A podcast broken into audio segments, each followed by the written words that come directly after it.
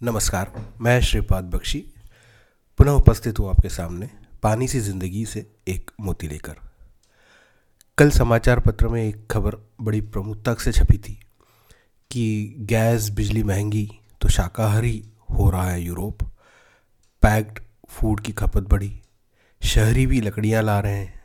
घर करने के लिए पुराने सिस्टम शुरू। इसी समाचार में यह भी उल्लेख था कि सरकारों से लेकर आम जनता तक सभी बढ़ती सर्दी और महँगाई से परेशान हैं। बिजली के खर्चे को कम करने के लिए कई जतन किए जा रहे हैं। ऊर्जा की कमी से लोगों की लाइफस्टाइल बदल गई है। देर रात तक जागने वाले लोग जल्दी सो रहे हैं ताकि बिजली कम खर्च हो। शाकाहारी भोजन खा रहे हैं क्योंकि मांसाहारी भोजन पकाने में अधिक गैस की खपत होती है। मीट के बजाय पास्ता, चावल, टमाटर व दाल खाई जा रही है। और विस्तार पर पढ़ने पर इस बात का भी उल्लेख है कि जंगलों से काट कर लकड़ियाँ घरों में लाकर अलाव जलाए जा रहे हैं और पुराने तरीकों, सिस्टम्स को शुरू करके इन अलावों के माध्यम से घरों को गर्म रखा जा रहा है। घरों में पूर्ण घर को गर्म ना रखते हुए एक या दो कमरे को गर्म रखा जाता है और परिवार के सभी सदस्य उन्हीं दो कमरों का प्रयोग करते हैं। लकड़ी के चूल्हों की कीमतों में सत्तासी प्रतिशत की बढ़ोतरी हुई है। सोलर पैनल लगाए जा रहे हैं। घर के बजाय नदियों, तालाबों में जाकर नहाया जा रहा है। यह बातें इतनी विस्तार से बताने का आवश्यकता इसलिए है कि ये बातें यूरोप व जर्मनी जैसे विकसित देशों की है।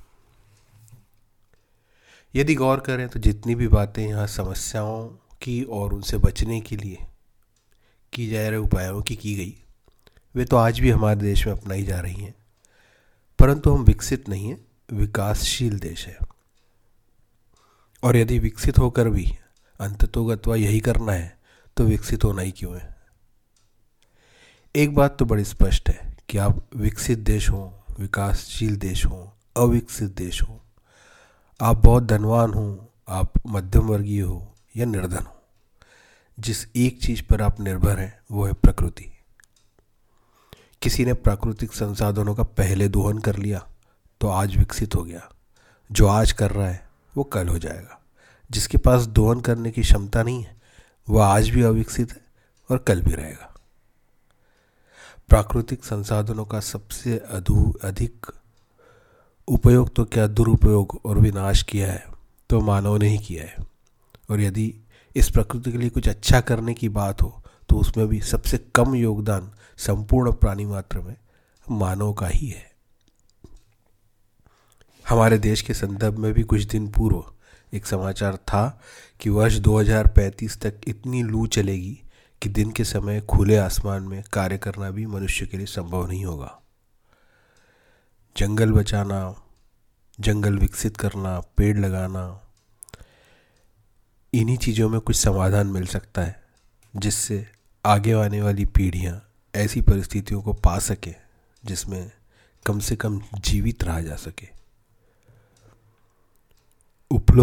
उपलब्ध प्राकृतिक संसाधनों का, बिजली, पानी की अधिक से अधिक बचत का, एक जन सामान्य द्वारा किए जाने वाली प्रयास यही प्रकृति की सबसे बड़ी सेवा हो सकती है। अगर और स्वार्थी होकर सोचें तो जब अगले जन्म में इस पृथ्वी पर पुनः पदार्पण करें तो यह अपने स्वयं के रहने लायक हो। यह जतन अभी करने होंगे। चूँकि ये समस्याएँ वोट पर प्रभाव नहीं डालती, इसलिए यह सिर्फ़ एक ही मंत्र काम करेगा। हम सुधरेंगे, जग सुधरेगा। जय हो। कल से आरंभ हो रहे नए वर्ष की बधाइयाँ एवं शुभकामनाएँ। नमस्कार।